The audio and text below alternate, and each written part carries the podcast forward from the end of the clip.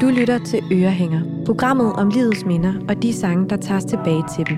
Din værter er Jonas Føller og Tejs Sako.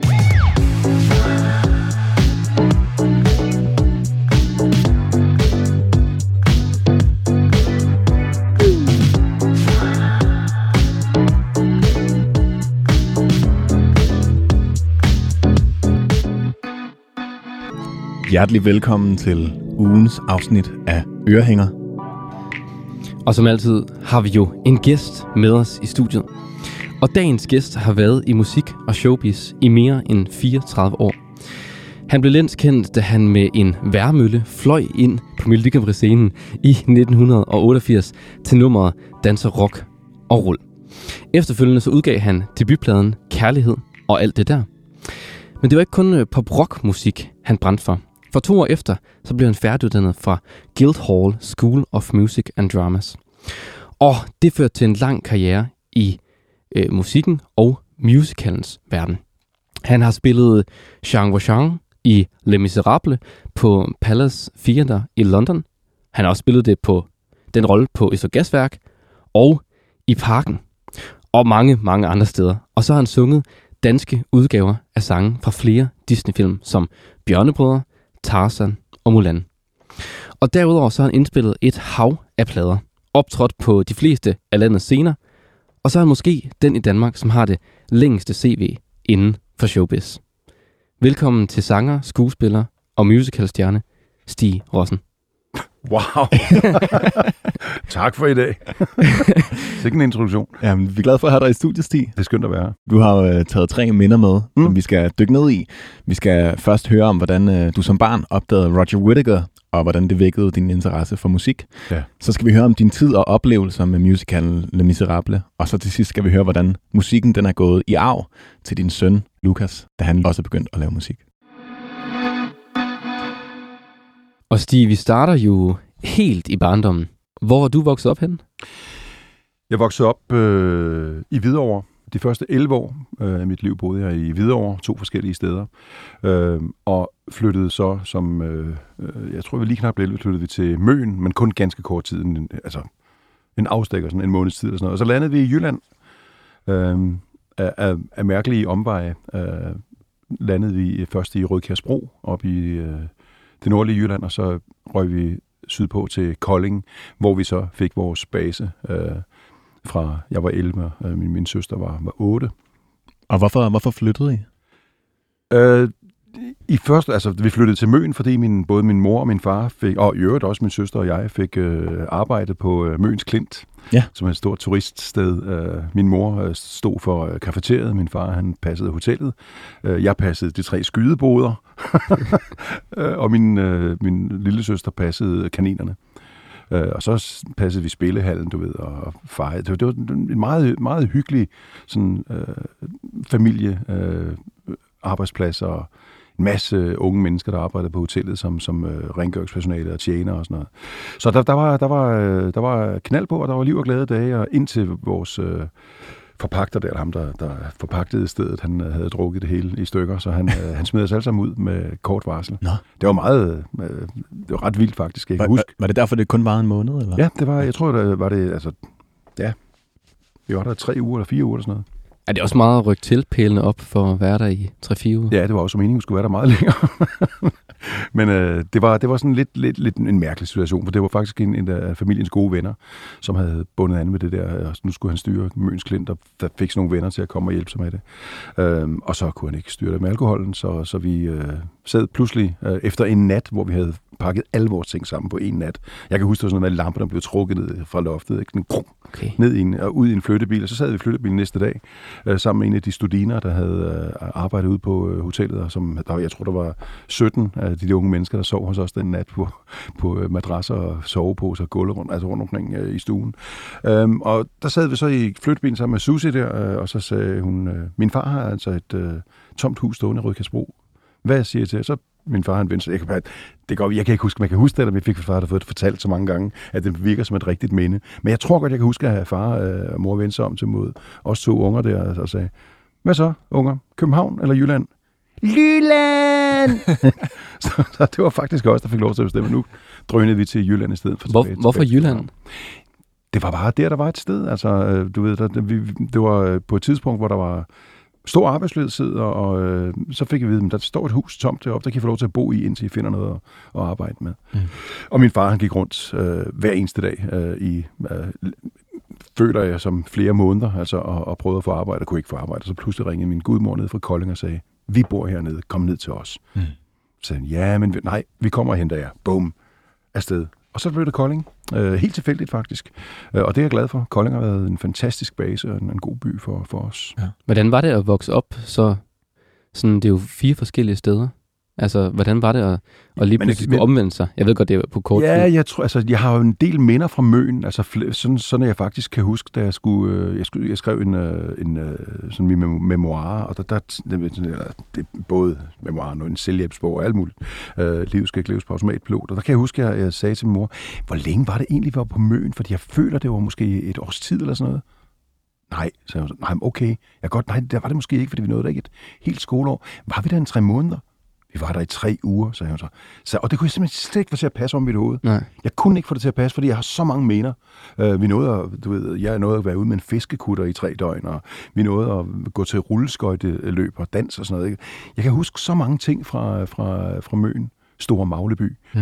uh, at da hun sagde tre uger, så sagde jeg, ej, du husker forkert. Og så viste det, altså, det, det, det var rigtigt, men op i mit hoved havde vi været der i lang tid. Altså, jeg fik rigtig mange minder.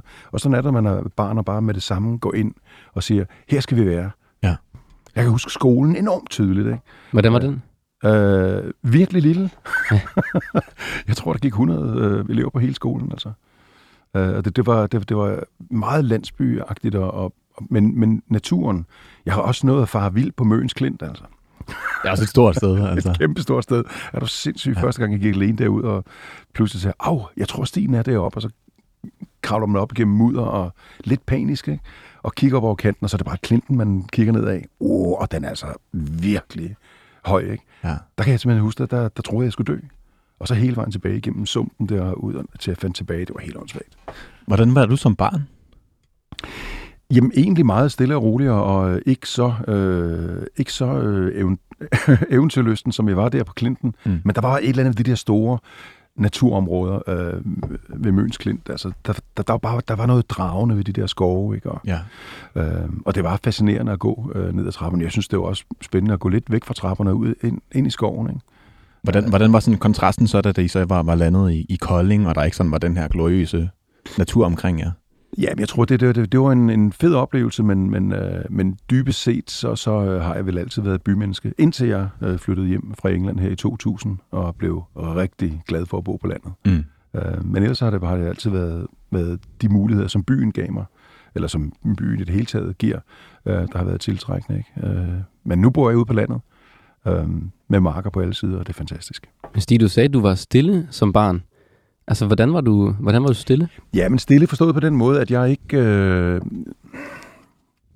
jeg var nok en lille smule øh, kajtet. Altså, jeg, jeg tror, jeg prøver at skjule det ved at være meget, øh, eller virke meget øh, selvtidsfuld. Ikke? Nogen vil sige arrogant. Hvordan, hvordan gjorde du det, ja? Nå, men altså, vi er bare sådan helt konsekvent. Jeg tror, det blev nærmest et mønster, at øh, når alle de mine drengekammerater, øh, drengevenner fra skolen, gik i, til, til fodbold, så ville jeg ikke gå til fodbold.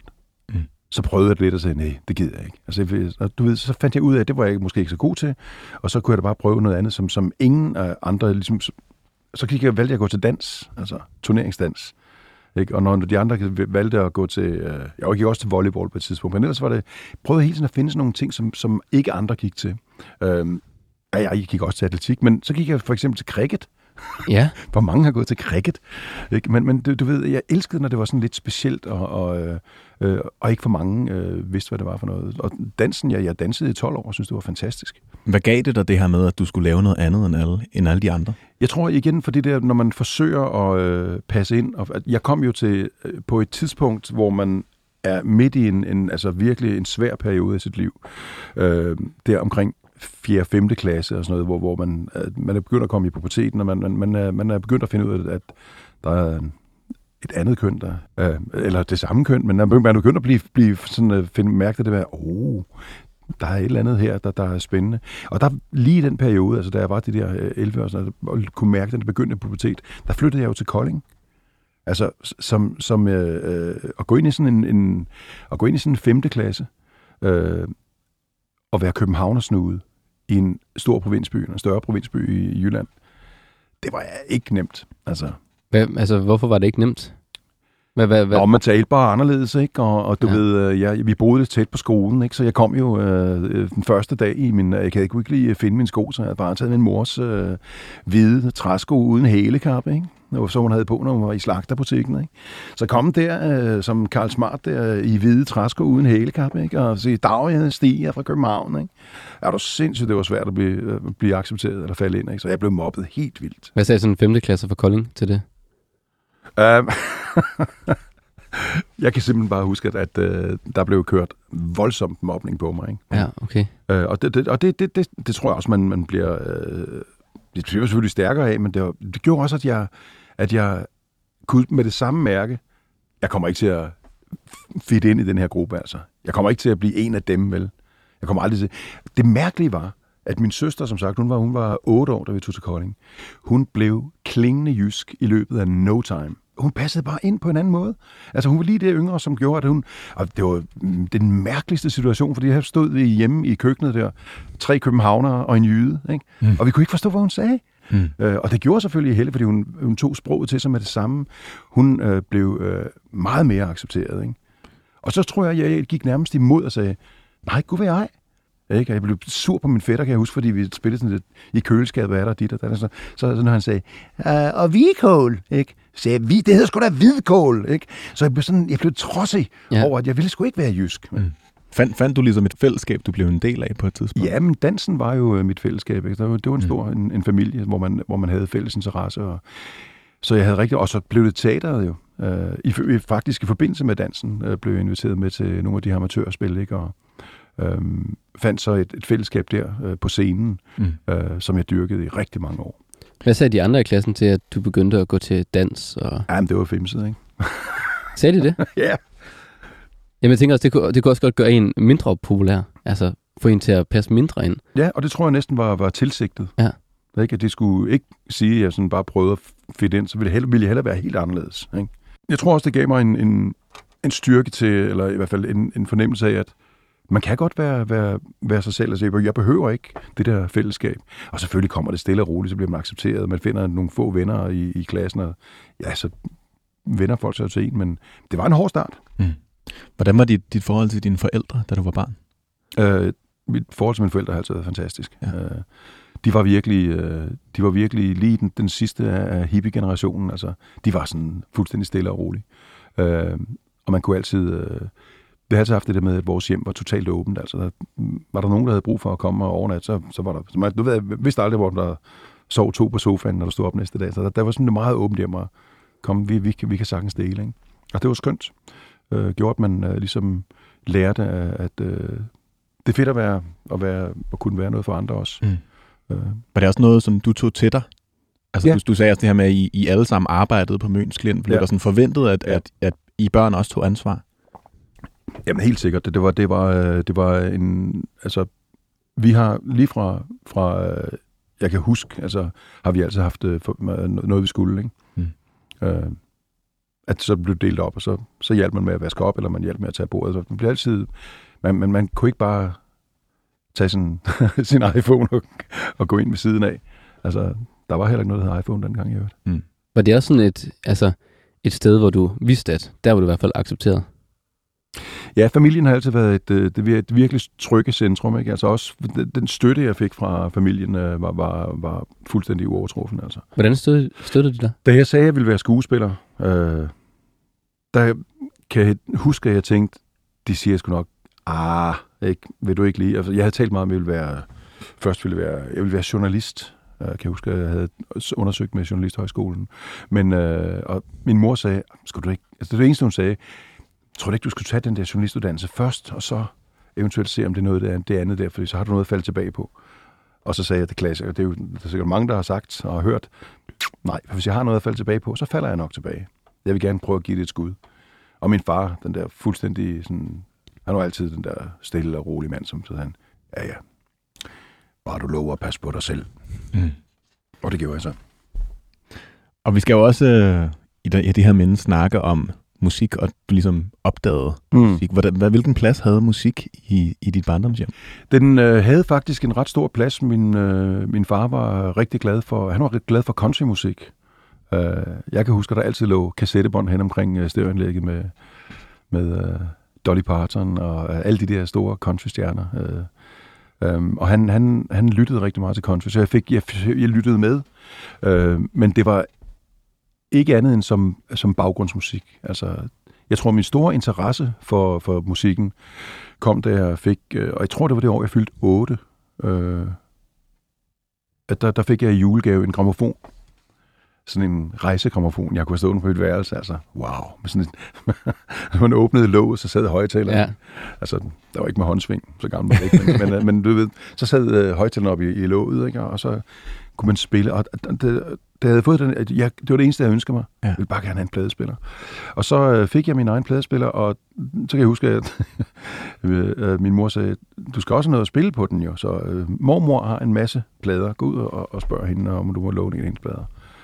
Øh, og så gik jeg ud til, til, til min mormor, og så fandt jeg, kiggede, fik lov til at kigge igennem hendes pladesamling der, brrr, LP'er nede på gulvet, og så fandt jeg en Roger Whittaker Greatest Hits. Og så sagde jeg, må jeg låne den her? Jamen, den der må du få, sagde hun så. Det, det, det, det, det er din. Åh, tak. Og hjem og sætte den på. Og så lyttede jeg ikke til andet i to år. Det var simpelthen fuldstændig magisk. Fra den første tone på den plade, tænkte jeg bare, musik er fuldstændig fantastisk. Hvad var det ved det, der var anderledes end... den- end Den her stemme, høre. There's a ship lies rigged and ready in the harbor. den blødhed, han har. Sails, far away from your land of endless sunshine, to my land full of rainy skies and gales. Der er et eller andet den stemme, som er ligesom at vikle sig ind i et varmt tæppe på sådan ja. en, en kølig efterårsaften. Ikke? Der er et eller andet med den stemme, som, som inviterer dig ind. Det er som en historiefortæller. Han var en fantastisk historiefortæller, fandt jeg så senere ud af, da jeg virkelig begyndte at dyrke ham. Mm. Men i første omgang var det bare det at lytte til den her vidunderlige stemme. Altså, den her onkel oplæser, Ja. som sad, og, og så synger han jo fuldstændig... Øh, der er ikke noget forgjort over hans øh, måde at synge på. Der er ikke noget med, at det er overproduceret, eller at han, eller han går ud over, hvor han, hvor han spænder øh, sin stemme øh, for, for, for meget, eller, eller den bliver, du man, hvor man kan høre, det er svært. Det er bare altid nemt. Mm. Det ligger altid i det der dybe leje. Og så er han altså en god fortolker. Så ja, jeg, kan, jeg tror det, og det, når jeg ser tilbage på det, så tror jeg, det er noget med, at jeg har hørt skuespillet i det. Fordi det, nu var det derfor, jeg, øh, altså, The Last Farewell er en vidunderlig historie. Der er så mange billeder i, ikke? Kan du huske, hvad du tænkte, da du hørte det her for første gang? Er ligesom den her stemme kom ud af højtaleren. Det kan jeg. Hold da kæft. Det var ligesom, der var et land, der åbnede sig for mig. Ligesom, der var en helt ny, øh, et nyt univers, der åbnede. Jeg kan huske, det første, jeg gjorde, da jeg havde lyttet stemmen, øh, eller øh, pladen igennem en gang. Altså, det er jo noget med, så lytter man til 5-6 numre, vender den om mm. og hører resten af, af LP'en. Og da jeg hørte albummet igennem fra ende til anden første gang, der sad jeg bare sådan fuldstændig lamslået og tænkte, hold da kæft. Det er den bedste plade. Øh, øh, ja.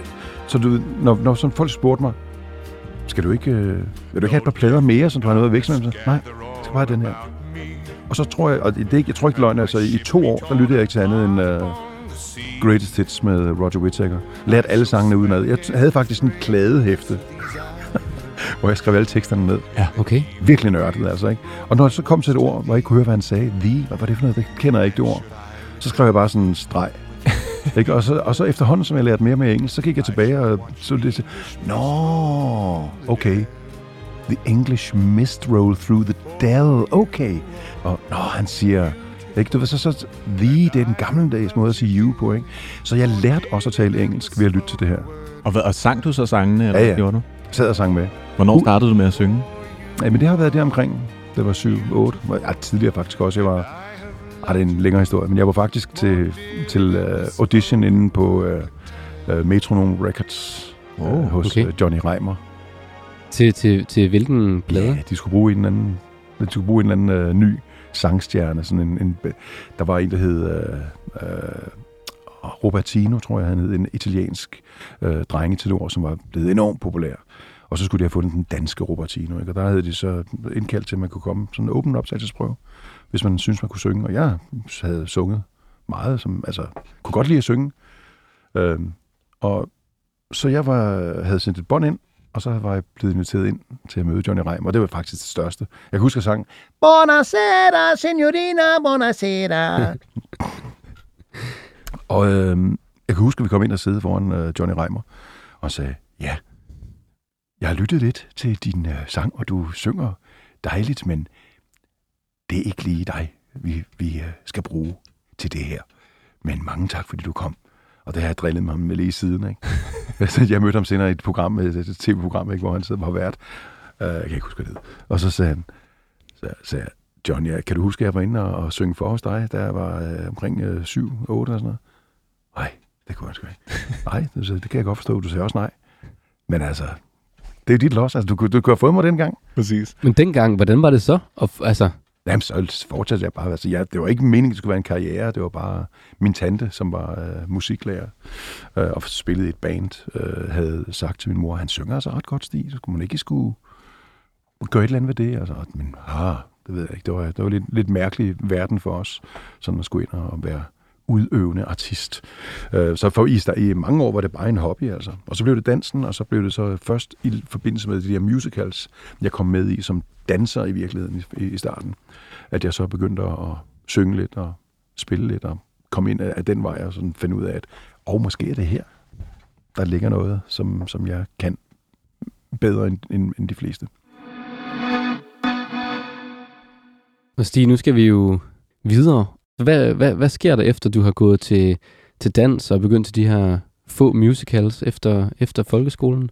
Jeg gik øh, faktisk, jeg, jeg havde rigtig mange øh, år, hvor jeg spillede med i, i Kolding Festspil hver år. Øh, øh, helt fra 78, hvor jeg var med første gang som statist, og så til 82, så øh, tog jeg en tur i militæret og blev der i nogle år, og vendte så tilbage til Festspillene i 85. Og øh, hvilket område inden for militæret var du i?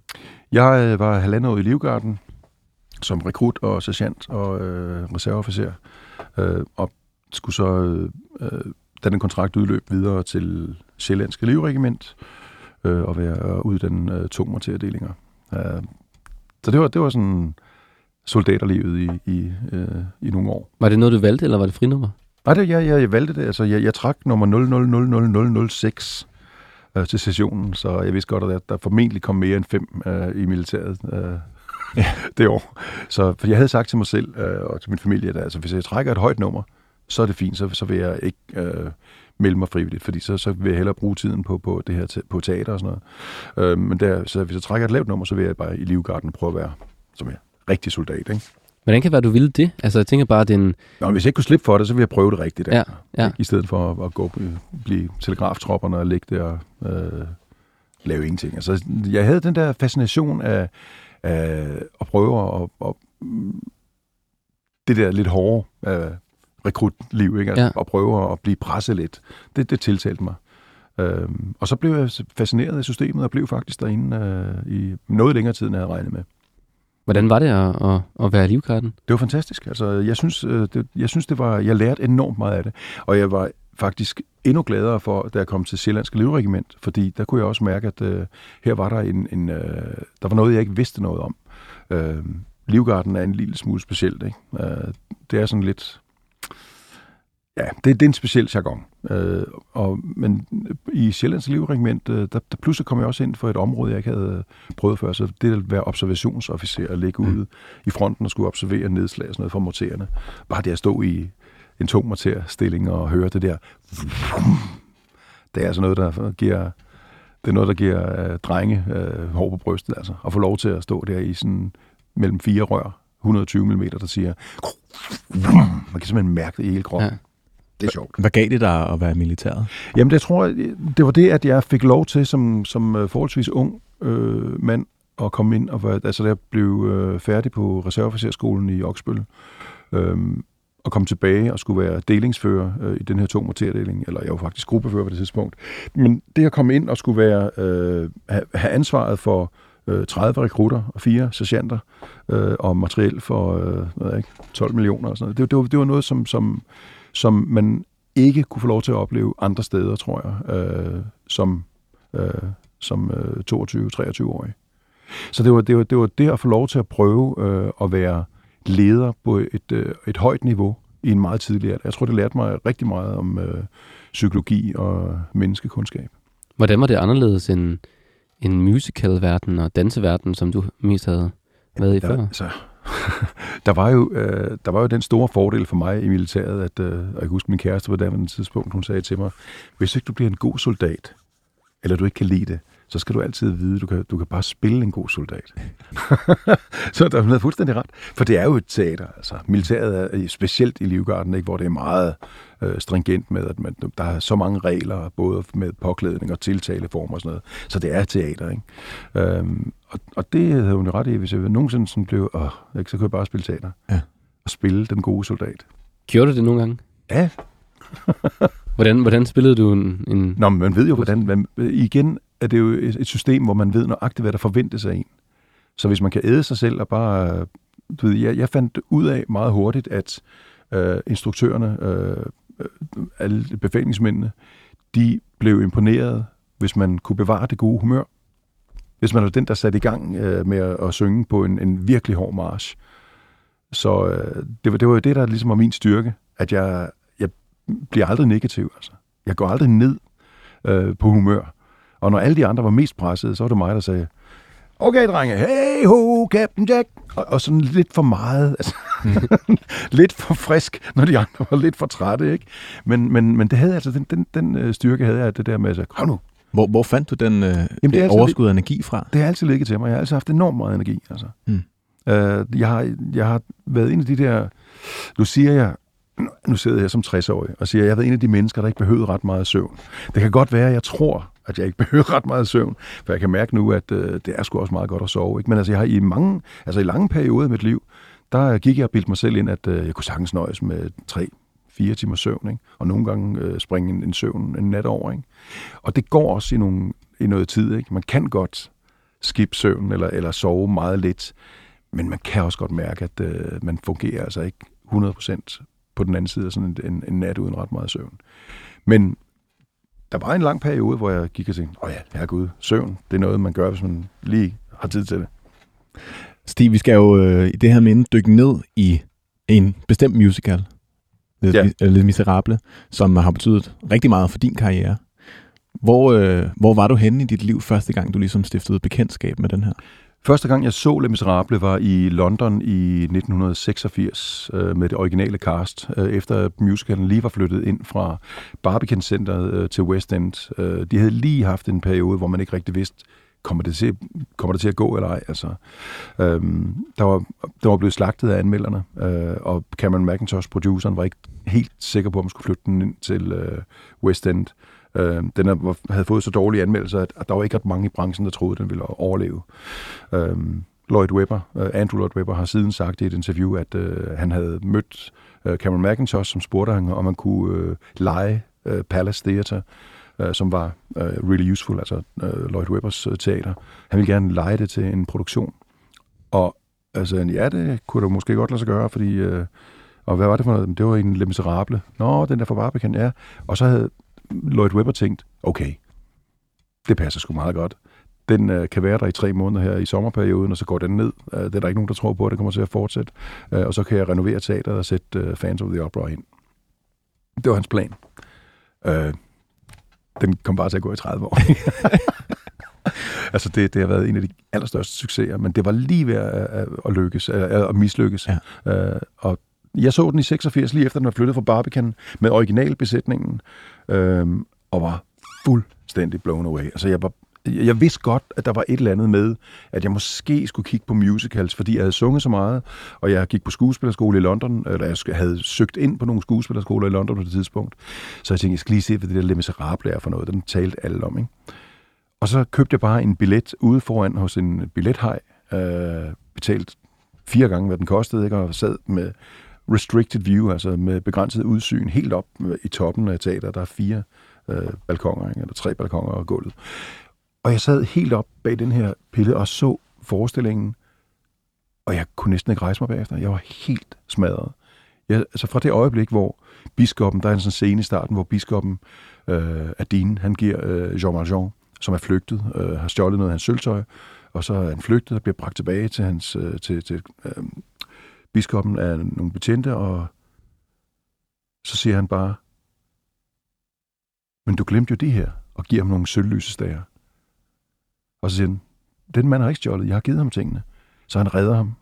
Og så siger han, efter politiet er gået, siger han, nu tager du de her sølvlysestager, og så gør der noget med dit liv. Og så giver han dem sølvstagerne og siger, I have bought your soul for God. Og for det øjeblik, han sagde, I have bought your soul for God, og gav ham de her sølvlysestager, der kom jeg tårne begyndte at pible ud af øjnene på mig. Og så sad jeg bare tude i tre timer.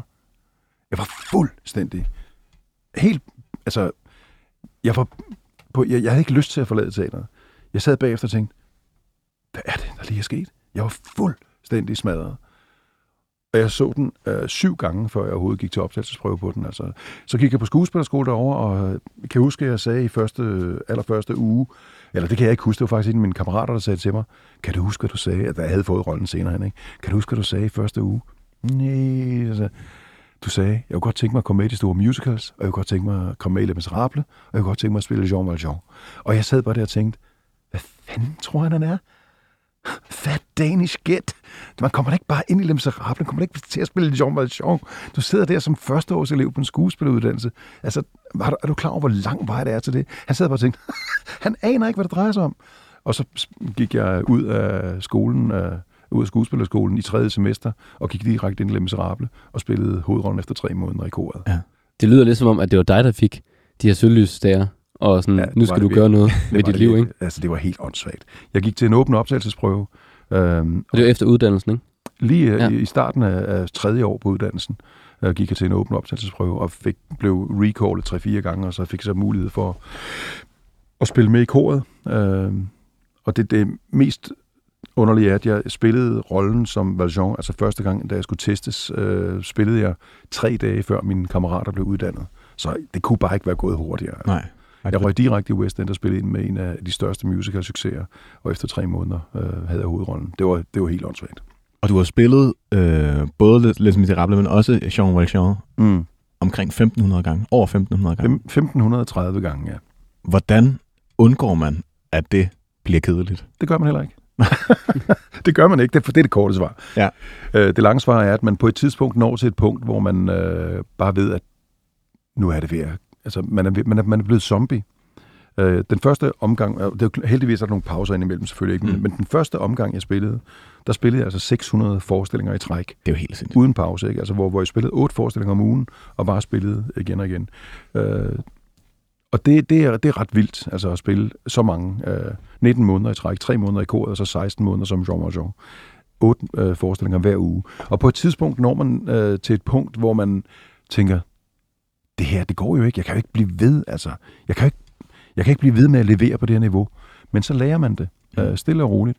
Øh, og, men det er klart, at på et eller andet tidspunkt, så er det bare en fabrik. Man går ind, man leverer det, man skal, man går hjem og så glemmer man alt om det indtil aftenen efter. Mm. Med otte forestillinger om ugen, det lyder jo, altså, det får militæret til at virke som ja, ja. det rene ingenting. Det er sindssygt, altså, det er sindssygt hårdt. Uh, specielt fordi Les Miserables er en lang musical. På det tidspunkt, jeg startede i den, der var den 3 timer og 20 minutter uh, lang. Altså selvfølgelig med pause, ikke? men, men uh, det, det er en lang musical. Altså, det, det er virkelig en, en lang udvikling, man skal igennem. Der er jeg vil næsten sige, at det var hårdere at være i koret end at spille Jean Valjean, fordi i koret, der er, spiller man alle mulige roller. Jeg tror, jeg havde 27 kostume, kostymeskift, ikke? Og noget af det, det med paryk af, paryk på, og skidt af hovedet og skidt på igen, altså. Om du var bandemedlem eller, eller student. Det er helt åndssvagt. Altså, det, det, man, der er så travlt. Øh, Jean Valjean i det mindste, der har man kun syv skift eller sådan noget, men til gengæld er man på scenen næsten hele tiden mm. og synger enormt meget. Altså, det er jo det fysisk er det meget, meget krævende. Ikke? Men man lærer det jo, øh, ligesom hvis, hvis du bliver ved med at løbe maraton, så på et eller andet tidspunkt, så kan, siger, du, siger du til dig selv, Nå ja, okay, nu har jeg gjort det så mange gange. De før, jeg ved, de første 30 kilometer, ingen problemer. Altså. Hvordan kunne du mærke på din krop? Altså, jeg blev bare i sindssygt god form. Altså. Ja. Og jeg tænker også, at, at man må også kunne mærke, at måske også på sin personlighed, at, at jeg har ikke så meget energi Jamen, det, det er resten af livet. Nej, altså, jeg, jeg, jeg, jeg, jeg, igen trak, trak jeg jo kæmpe store veksler på det der. Det har altid haft været det der sindssygt meget energi. Ikke? Jeg bliver bare ikke træt. Men man bliver træt i hovedet. Mm. Altså, man bliver træt mentalt, og jeg blev træt i stemmen. Jeg måtte jo simpelthen lære mig selv, hvordan kan jeg... Jeg kan ikke synge fuld pelt, altså fuld power, øh, alle otte forestillinger om ugen. Man er nødt til at ligesom holde lidt igen, og så øh, fyre den af, øh, når, man, når man kunne mærke, at stemmen var helt på toppen. Ikke? Øhm, men ellers så har jeg altid haft den der øh, indstilling med, at hey, stemmen er en muskel, den skal bare, den skal bare bruges. Ikke? Og Stig, du har taget noget musik med fra den her musical. Ja. Hvad er det for en sang, du har taget med? Nå, men det er fordi, jeg vil gerne øh, lige... og Det, jeg kan godt, når jeg hører den igen efter så lang tid, kan jeg godt høre, at det kan godt lyde lidt for teatralsk. Men Colin Wilkinson, som spillede hovedrollen som den første, en irsk rocksanger faktisk, han har så meget power i sin stemme. Også mange mannerisms, altså mannerisms, hvor han... Men jeg kan huske, at da han sang den her sang, hvor han har det her dilemma, der er en, der er blevet anholdt, og de tror, det er ham. Han er blevet øh, borgmester i mellemtiden. Og siger han, nu har jeg chancen. Hvis de tror, han er mig, så er jeg fri. Så jagter det ikke mig mere. Men det kan han ikke klare med. Altså, han står med det dilemma. Hvis, han, hvis, jeg, siger, hvis jeg ikke siger noget, så er jeg, så er jeg damned. Altså, så er jeg forbandet. Men hvis jeg siger noget, hvis jeg siger, det er mig, at de har taget den forkert, så, så er jeg jo færdig. Så skal jeg i fængsel igen. Jeg kan ikke passe på min datter, min steddatter. Det her. Dilemmaet. Og så gør han faktisk, i løbet af den her sang, der kan man øh, høre, at han tumler med, hvem er jeg egentlig? Hvad skal jeg? Kan jeg leve med og, og, og, og, og øh, dømme ham til døden for noget, han ikke har gjort? Og, og sådan siger, men jeg har også et ansvar over for alle de mennesker, jeg har øh, i mit brød, altså på fabrikken. Hvis jeg bliver anholdt og skal i fængsel, hvad så med helt alt det, jeg har bygget op, med alle de mennesker, der, der, der hvis liv er afhængig af, at de har det her job på fabrikken. Så det er virkelig et dilemma. Og i sidste ende, kan man selvfølgelig sige, så siger han, jamen jeg kan ikke leve, jeg kan ikke, jeg kan ikke leve resten af mit liv på en løgn. Jeg kan ikke, jeg kan ikke leve med, at jeg har dømt en uskyldig til døden, for, til døden, fordi de troede, han var mig. Så han går ind i retssalen, øh, så får han selvfølgelig lov til at få foretræde for den her borgmester, og så siger han, den her mand er uskyldig. Hvad mener det, øh, her herre borgmester? Det er mig, der er Jean Valjean. Og folk griner, jeg tror, han laver sjov. Og så siger han, nej, det er mig, der er Jean Valjean. Og Javert står derinde, den der onde ånd, som den der politimand, øh, som, som har jagtet ham. Så, så vender han sig og siger, se, der kan du se, den her mand er uskyldig, og så har han det her brændemærke på brystet, hvor der står 24601, eller det her, hans fangenummer. Så flår han skjorten op på den her høje tone, og viser det der brændemærke. Det er bare fantastisk. Og det var også en af de toner, man sad og man hver eneste dag tænkte, bare den er der i aften. Mm. Bare den er der, ikke? For det er bare sådan et skrig, Ja. et desperationsskrig, det skal. Man kan ikke, man kan ikke lave det, øh, man kan ikke fake det. Nej. Den skal bare sidde lige i masken, ikke? Hvis, det, hvis man på nogen måde gør den sådan tyndet og den ud, eller sådan noget, så bliver det bare noget, noget fims, altså. Den skal bare sidde der. Bang, hver aften, ikke? Hvordan undgår man at fake sådan en tone, når man har lavet det her omkring 1500 gange? Nej, man bliver, det bliver nemmere og nemmere. På en måde. Og fordi man, man får selvfølgelig opbygget noget teknik. Jeg plejer at sige, at jeg, jeg lærte meget på skuespillerskolen, men jeg har aldrig lært så meget som i de øh, 16 måneder, jeg spillede Jean Valjean 8 gange om ugen. Altså, man har 14 dages ferie, eller så spiller man 400 forestillinger om ugen, ikke? Eller 400 forestillinger på et år. Ja. Ja. Så det er virkelig en god øh, skole, ikke? Altså, jeg, jeg lærte jo virkelig min stemme godt at kende.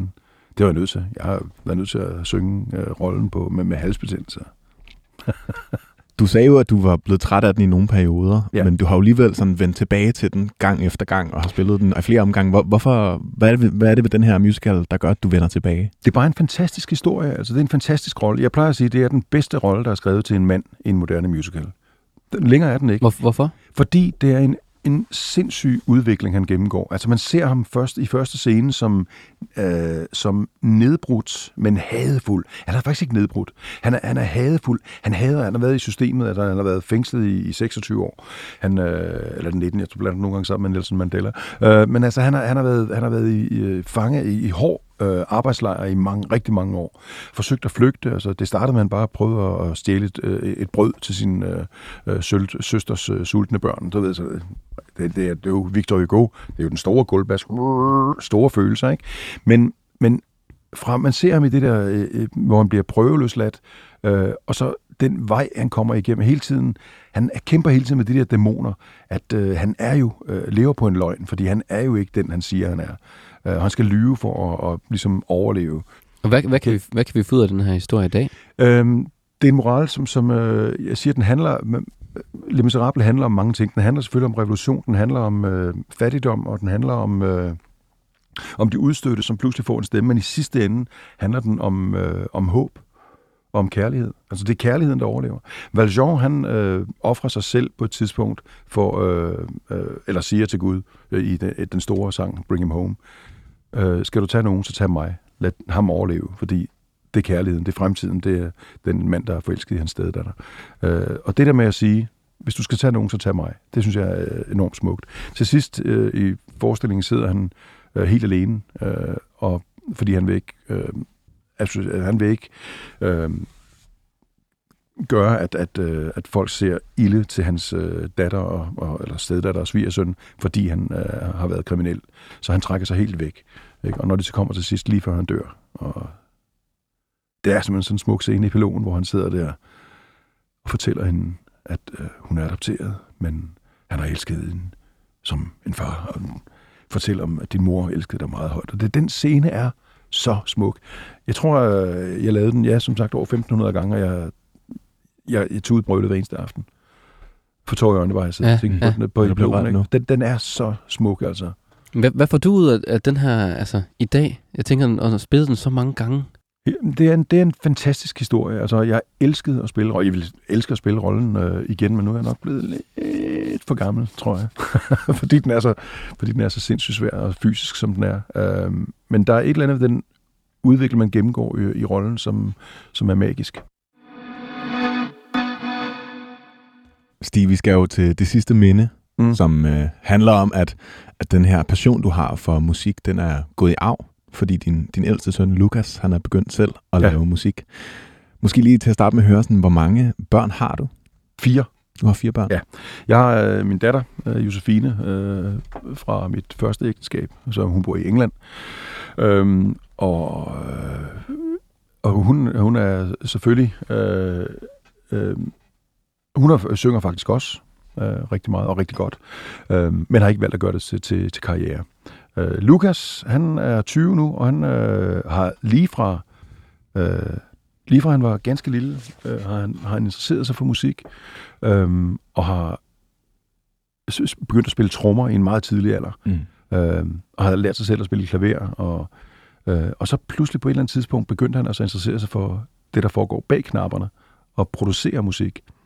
Øh, og det er altså sjovt at høre udviklingen fra de første. Han begyndte faktisk at beatboxe også, efter han havde begyndt at tromme. Ikke? Så noget af det første, han producerede, det var sådan, hvor han selv beatboxede til sådan der... Du, du, du, du, du, du, meget, meget øh, rudimentært. Ikke? Ja. Var det noget, I havde sammen? Nej, egentlig ikke. Han, egentlig ikke. Altså, jeg hjalp ham lidt, øh, men, men han fandt meget hurtigt ud af, at han... Øh, altså, jeg arbejdede i øh, Cubase, og han gik meget hurtigt over til at arbejde i Ableton, fordi han, han øh, vidste, at en af hans store idoler, Skrillex, mm. øh, arbejdede i Ableton, så sagde han, ah, det jeg også. De her ja, musikindspilningsprogrammer. Ja, det er, ja, ja. det er, man kan bruge uh, Pro Tools og FL Studios. Der er mange forskellige, men han gik meget hurtigt over på Ableton, fordi han ligesom sagde, at der var nogle af hans helte, der, der brugte det. Mm. Og der kunne jeg slet ikke være med. Altså, det, det, det kunne jeg slet ikke... Uh, det var slet ikke det samme. Så, eller jeg, jeg kunne ikke finde ud af det i hvert fald. Nej. Han blev lynhurtigt sindssygt meget bedre end mig til at producere. Ikke? Så jeg ligesom trækker mig og okay, det kører du bare. Jeg skal ikke, jeg skal ikke blande mig her. Øhm, og så må jeg sige, at når jeg så, så bare stået på sidelinjen og set ham øh, udvikle sig, det er voldsomt.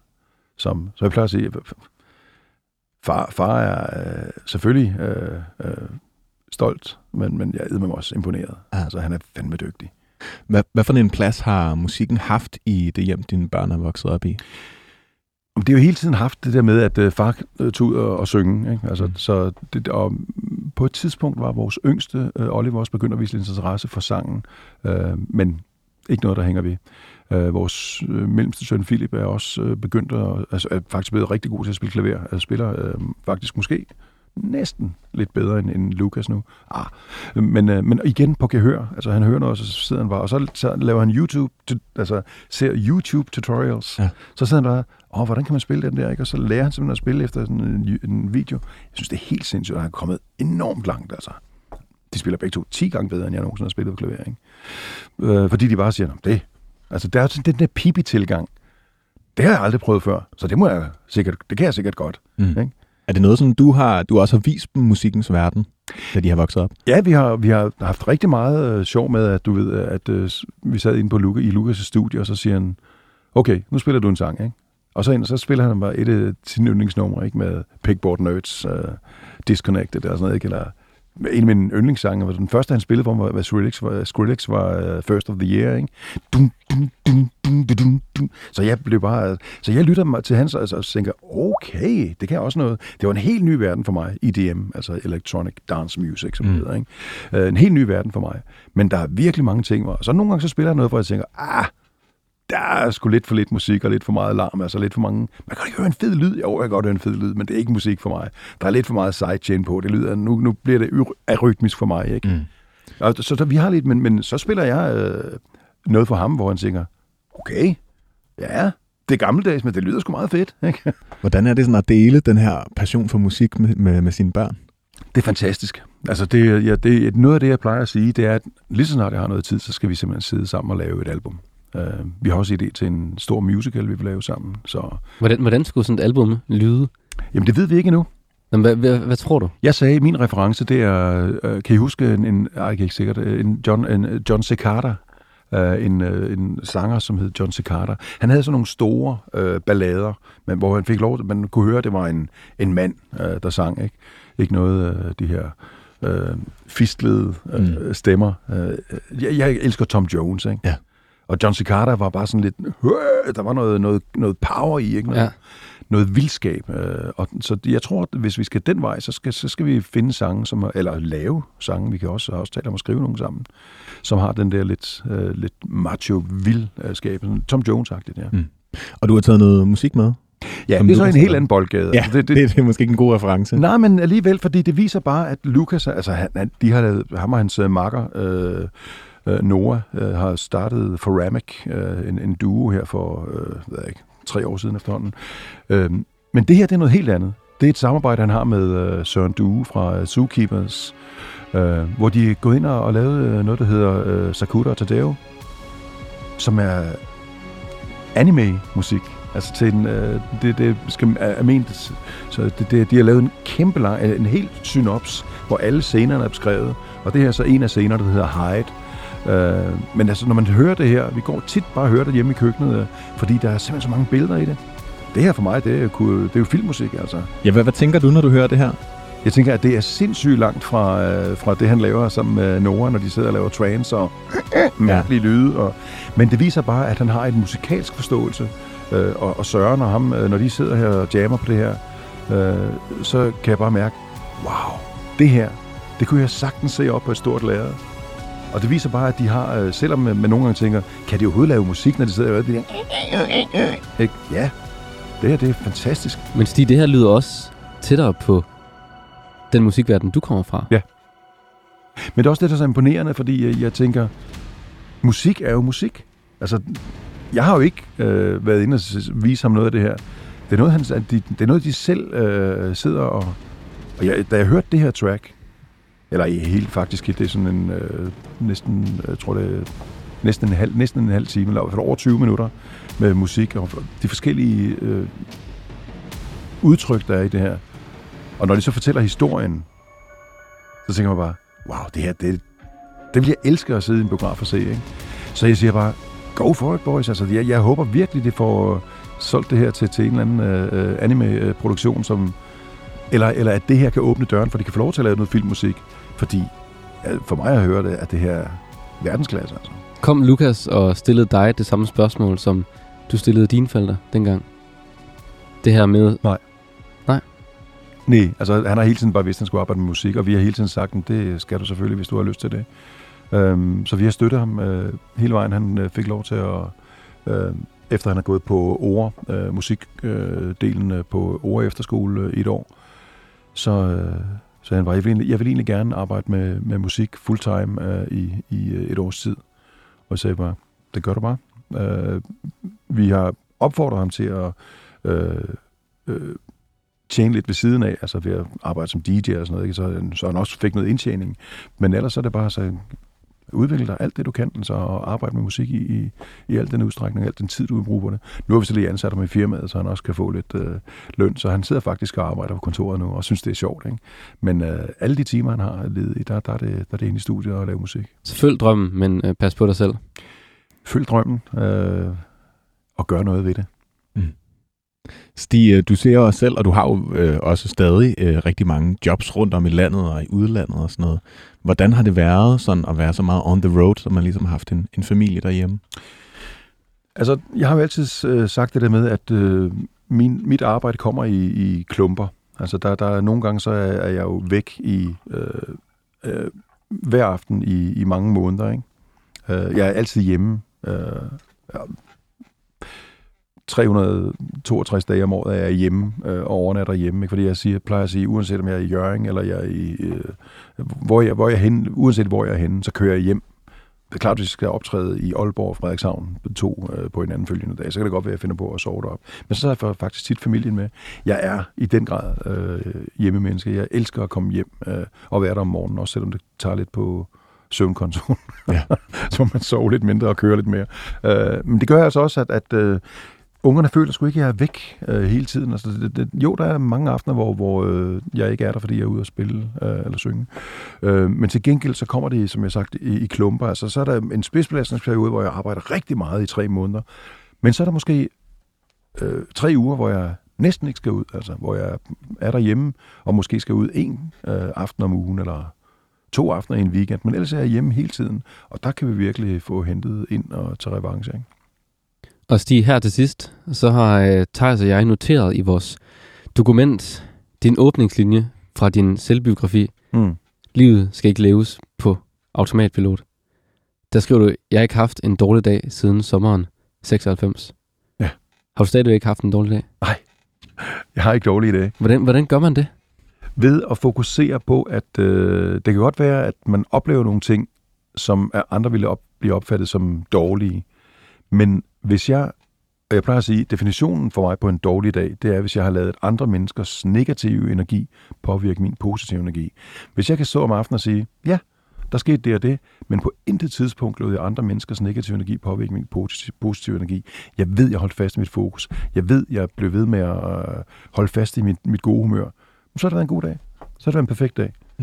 Hvor finder, hvor finder du overskuddet til, til sådan at kunne holde fast i den positive energi? Fordi jeg elsker livet. Jeg elsker det, jeg laver, og jeg elsker min familie. Og det, altså, jeg, jeg plejer at sige, stop om morgenen, se, hvad nu jeg kommer ud og ser den her skønne, fynske øh, natur, og så tænker jeg bare, what's not to like? Altså, det er svært ikke at smile. jeg har fået lov til at lave lige det. Jeg har fået lov til at øh, tjene penge på at lave det, jeg allerbedst kan lide. Der er altså ikke meget at være sur over. Det var det sidste, vi nåede i dag. Stig Rossen. Det var hyggeligt. Det var så hyggeligt. Dejligt at tale med jer. Kæmpe fornøjelse, at du har lyst til at fortælle om, øh, om dit liv. Det har været, det har været virkelig dejligt. Det er lige måde. Mit navn det er Jonas Forlager. Mit navn er Thijs Sago. Og tusind tak, fordi du lyttede til dagens afsnit. Hvis du vil høre mere ørehænger, kan du finde vores andre programmer, der hvor du finder dine podcasts eller inde i 24 app.